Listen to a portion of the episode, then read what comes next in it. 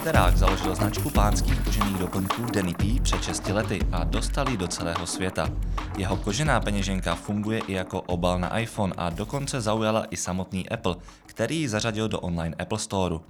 Jaká byla s technologickým gigantem spolupráce a co dalšího česká firma plánuje? Na to se Daniela Piteráka ptal v dalším díle Forbes Business podcastu redaktor Jan Strouhal. Od mikrofonu vás v dalším biznisovém podcastu zdraví Honza Strouhal a naproti mě už sedí Daniel Piterák, šéf módního brandu Danny P. Jehož produkty se jako prvnímu Čechovi podařilo dostat do Apple Store. Dobrý den. Dobrý den.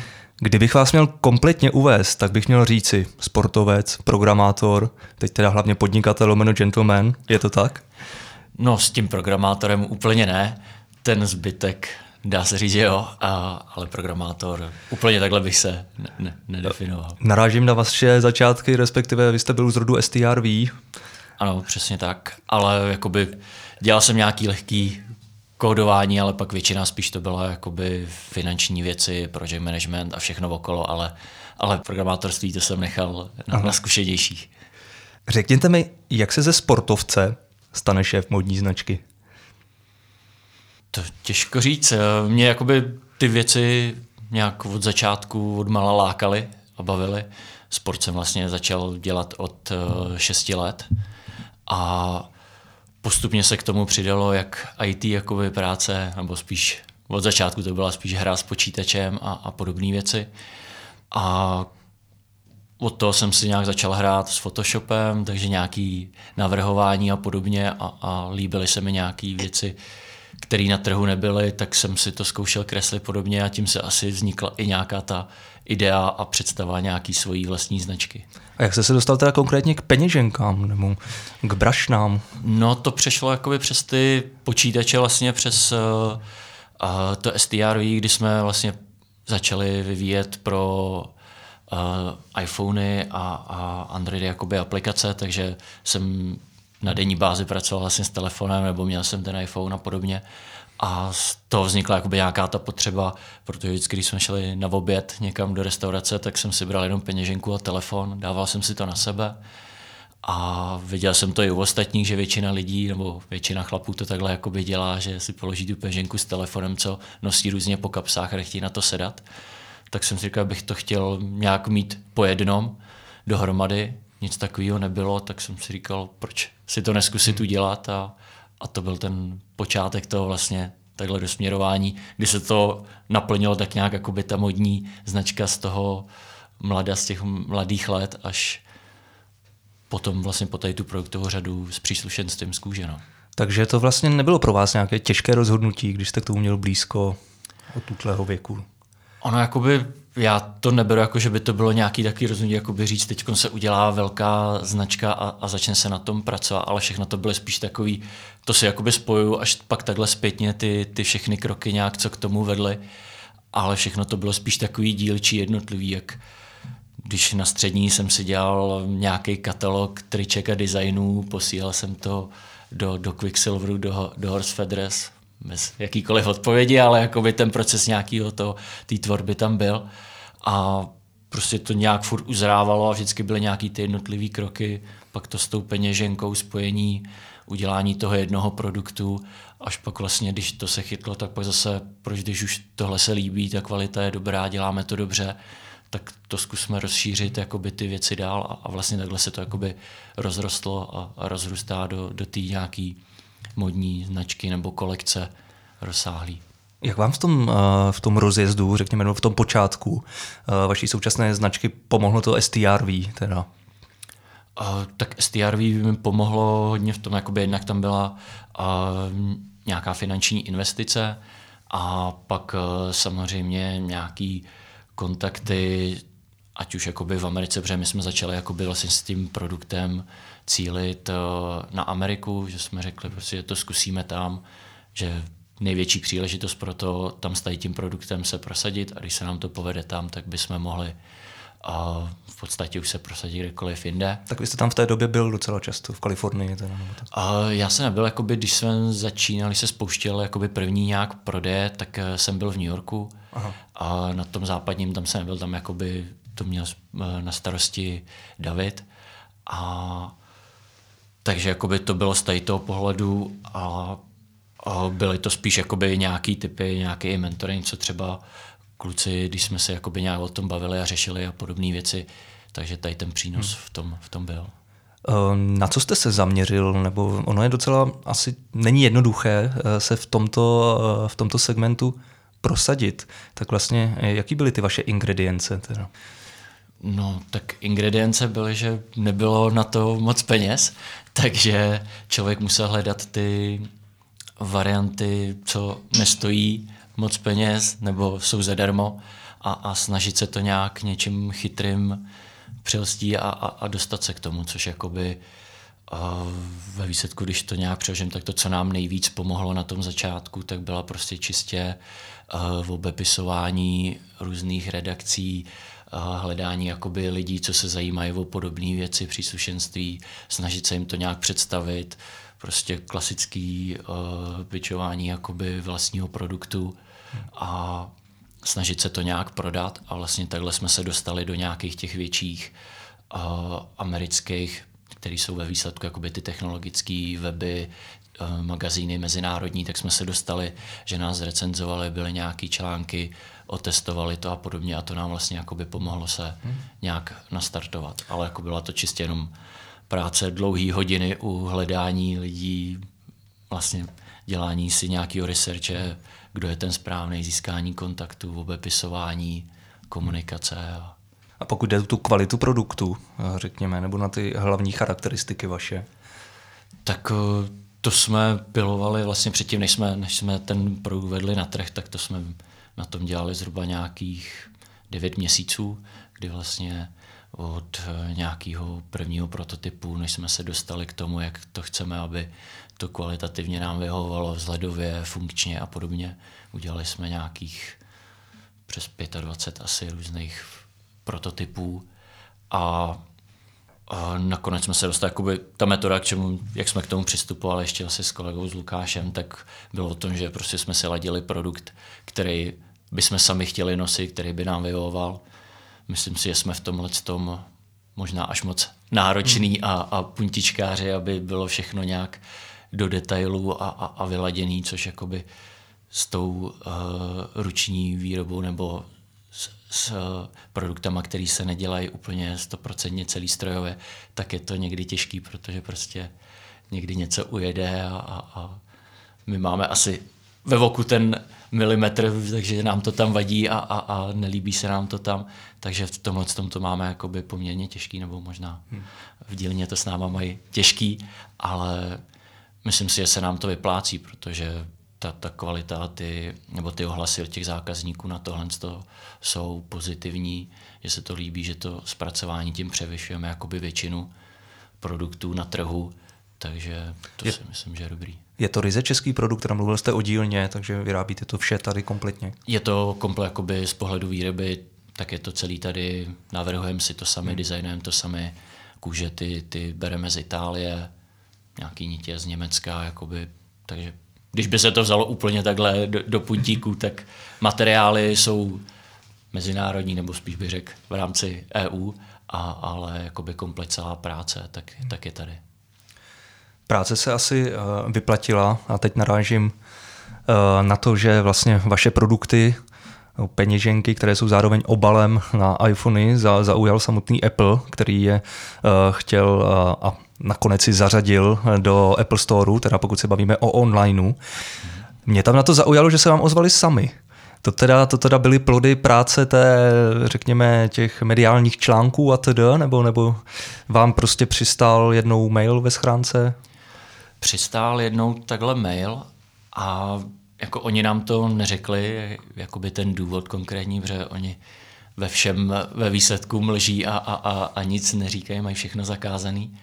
A, takže spíš si to jakoby domýšlím, že to bylo na základě popudu nějakého našeho zákazníka, který byl nějaký vysoce postavený jakoby vývojář na OSX, na Macy, který prostě nás objevil přes, nevím, jestli to bylo přes článek na Cult of Mac nebo někde takovýhle, a vlastně zač- oblíbil si ty peněženky. On ještě říkal, že v rámci práce musí nosit vlastně jak klasickou velikost, tak pluskovou velikost iPhoneu, takže má dva iPhony, takže používal obě peněženky a že se mu strašně líbilo, dával to a v rámci své rodiny jako dárky a podobně.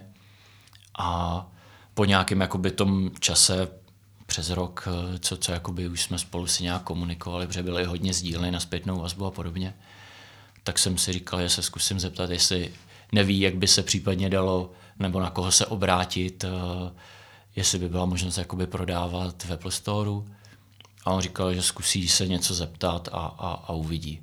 No a pak už jakoby žádná uh, jakoby vazba zpětná od něj nebyla nebo nějaká odpověď a tuším po nějakých dvou, třech měsících vlastně přišel ten e-mail, kde říkali, že o nás slyšeli od několika lidí, ale neřekli konkrétně kdo. Posloucháš pozorně? No tak poslouchej dál. My totiž máme rádi lidi, kteří poslouchají podcasty a hlavně máme rádi lidi, kteří mají rádi Forbes. Proto máme pro tebe co? Dárek.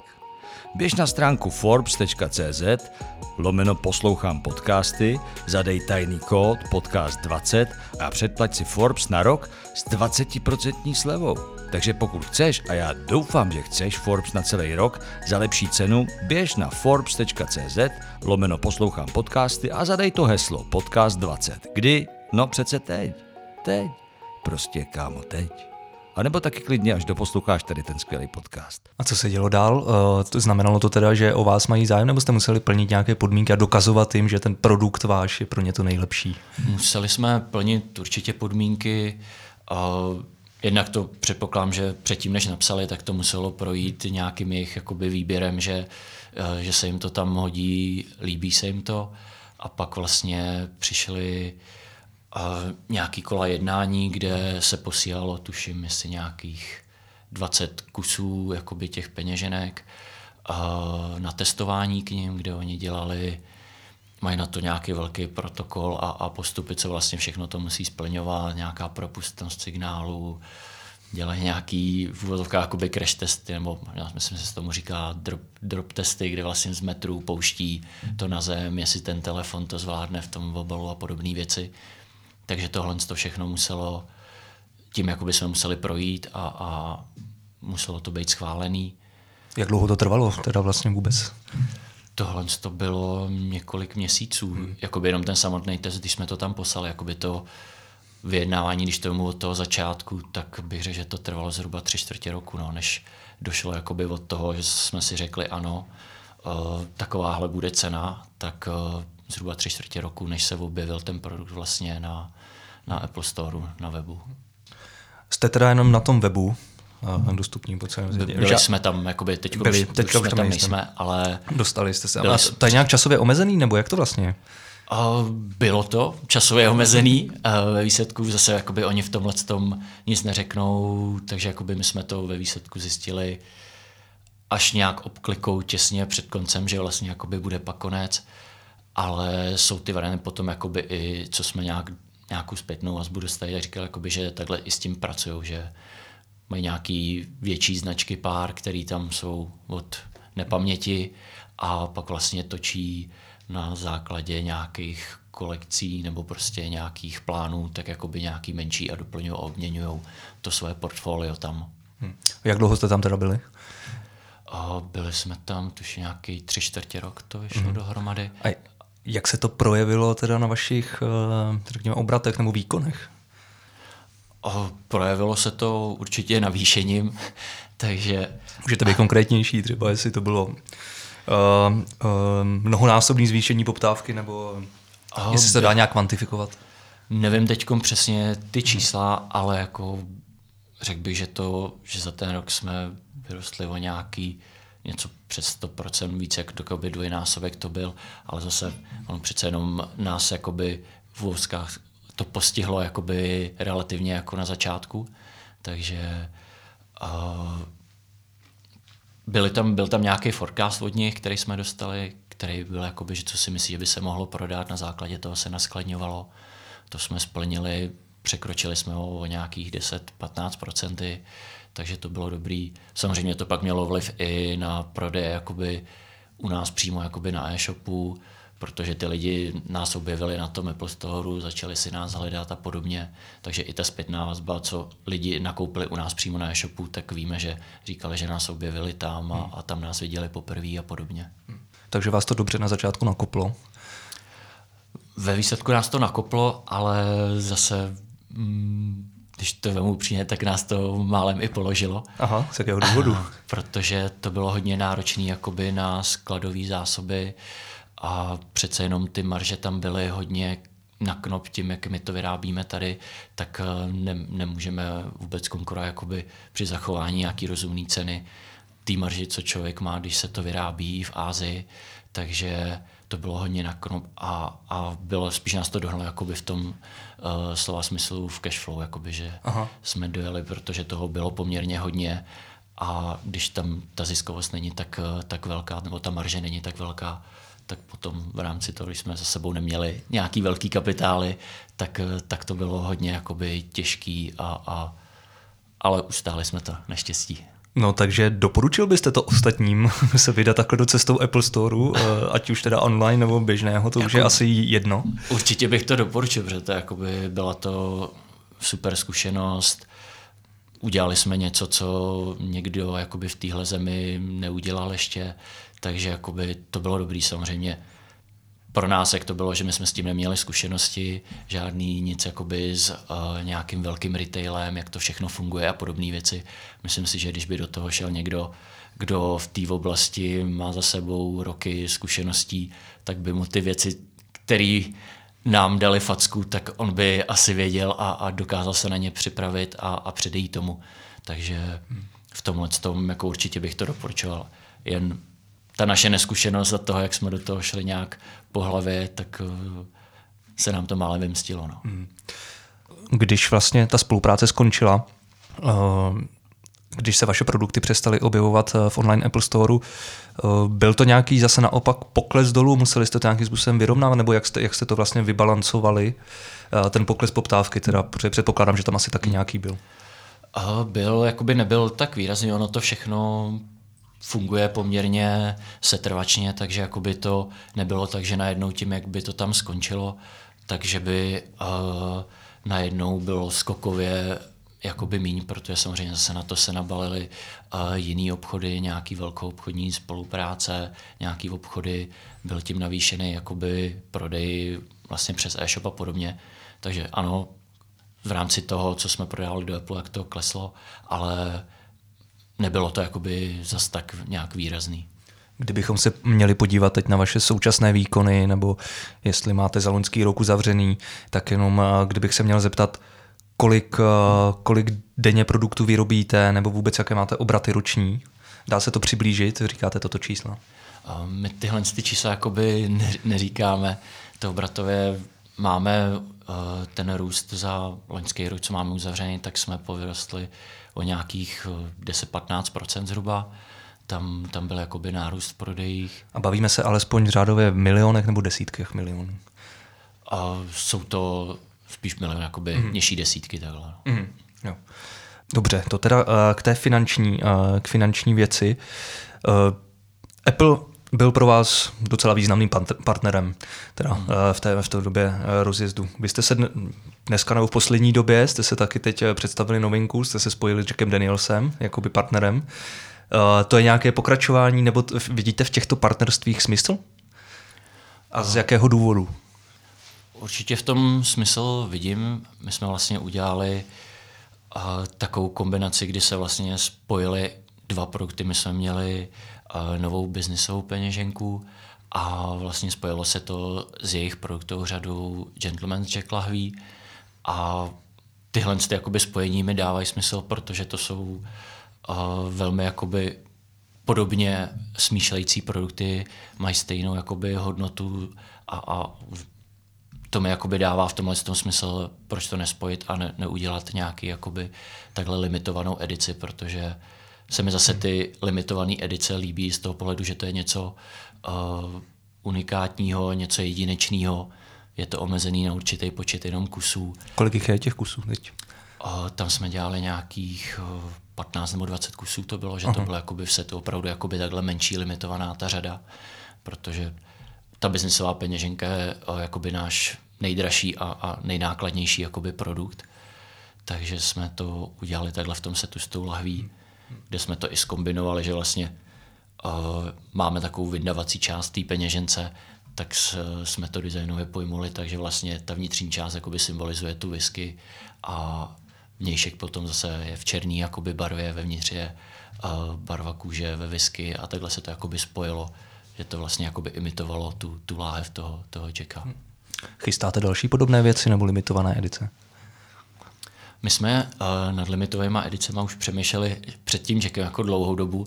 Furt jsme nevěděli, jak to uchopit, až pak vlastně jsme, jsme se domluvili uh, s Jackem a do budoucna určitě bychom chtěli. Nemáme nic konkrétního teď, jakoby nějakou představu, jakou další bychom dělali, ale určitě bychom chtěli aspoň jednou ročně vždycky jakoby udělat nějakou speciální edici limitovanou. Jaká je vlastně situace na trhu, na trhu, na kterém vy se pohybujete, tedy s těmi, těmi pánskými koženými luxusnějšími doplňky, eh, jak už tady bylo řečeno, vy děláte teda ty peněženky, zároveň obaly, eh, opasky, brašny, to je asi takové vaše hlavní, hlavní tři nohy, řekněme. Jo, jo přesně tak. konkurence? Konkurence je hodně a je veliká. A kde se láme chleba teda dneska v tomto odvětví? Je to zákaznická péče, to, o čem se furt mluví, nebo je to, je to kvalita, je to řemeslnost? Já myslím, že to je všechno dohromady, že to jsou prostě ty jednotlivé dílčí věci, co na čem si dá člověk záležet, ať už je to při té výrobě, ať už je to při tom návrhu, ať už je to při té komunikaci se zákazníkem a podobné věci, které vlastně vás tím přístupem odliší od, od té konkurence. A já mám jakoby takový, nebo zastávám takový názor, že v podstatě my neprodáváme produkt jako takový, ale prodáváme nějaký zážitek, že vlastně to není jenom o tom, že si koupíte peněženku jako věc, ale chceme k tomu dát i ten zážitek, to, že člověk z toho má nějaký pocit, má k tomu nějakou uh, tu experience, jsem si nemohl vzpomenout, jak to říct česky, ale jakoby tohle to, jakoby to vystihuje, aby, protože ten produkt vy ho můžete ztratit, eh, může se s ním stát cokoliv. Eh, myslím si, že poměrně jednoduše na to můžete zapomenout, ať už je to jakýkoliv produkt. Ale to, že něco zažijete a zůstane vám v to hlavě ten pocit, tak toho se jen tak nezbavíte. A myslím si, že když se tohle to podaří jakoby vybudovat, tak eh, máte pak jako dlouhodobýho zákazníka a ve výsledku může být jedno, eh, jestli už pak nabízíte jenom peněženky nebo začneme dělat auta nebo cokoliv, ale jde jakoby o, o ten přístup a o ten brand, že ten člověk je s tím spokojený, má to nějaký hodnoty, s kterými on se stotožňuje a má nějaký komfort zatím. Takže to si myslím, že to je to, jakoby to hlavní, co my se snažíme uh, budu a v čem se odlišovat. Jak se budete snažit dál růst? Eh, teď se ptám uh, možná na vaše další, další plány, i co se týče třeba produktového portfolia, jestli, budete, jestli se chystáte rozšiřovat nebo vidíte někde nějaký potenciál, nebo se bude drž, budete držet uh, toho svého kopita? Budeme rozšiřovat, myslím si, že furt máme, jakoby, nebo ten náš cíl je to rozšiřovat. A, a co a, připadá v úvahu teda za rozšíření? My tam plánujeme už dlouhou dobu, už asi druhý rok si hodně hrajeme s dámskou kolekcí, protože vlastně veškeré ty produkty, co máme, tak uh, kromě asi uh, růžových obalů jakoby na iPhone, co jsme udělali, tak uh, všechno jsou ve směs pánské věci, tak uh, se snažíme nebo chceme udělat uh, dámskou kolekci vlastně s dámskýma peněženkama a trošku nakouknout i do tady toho světa. A potom rozšiřujeme i rozsah jakoby těch jednotlivých produktů v rámci té pánské kolekce. Teď jsme vlastně jak jsme představili tu biznisovou peněženku, co byla i ta limitka s Jackem, tak teď nově minulý týden jsme představili dolarovku, vlastně peněženka s klipem na peníze a plánujeme i menší jakoby nějak rozšířit si řadu u, u tašek, u brašen, takže jsou to takhle jakoby ty jednotlivý produktový. Plánujeme i uh, otevření svého showroomu nového, co, co bude uh, v Praze na londýnský kousek od Míráku, takže jakoby na tomhle tom pracujeme. Říká Daniel Piterák, zakladatel a šéf uh, modní značky Denny P.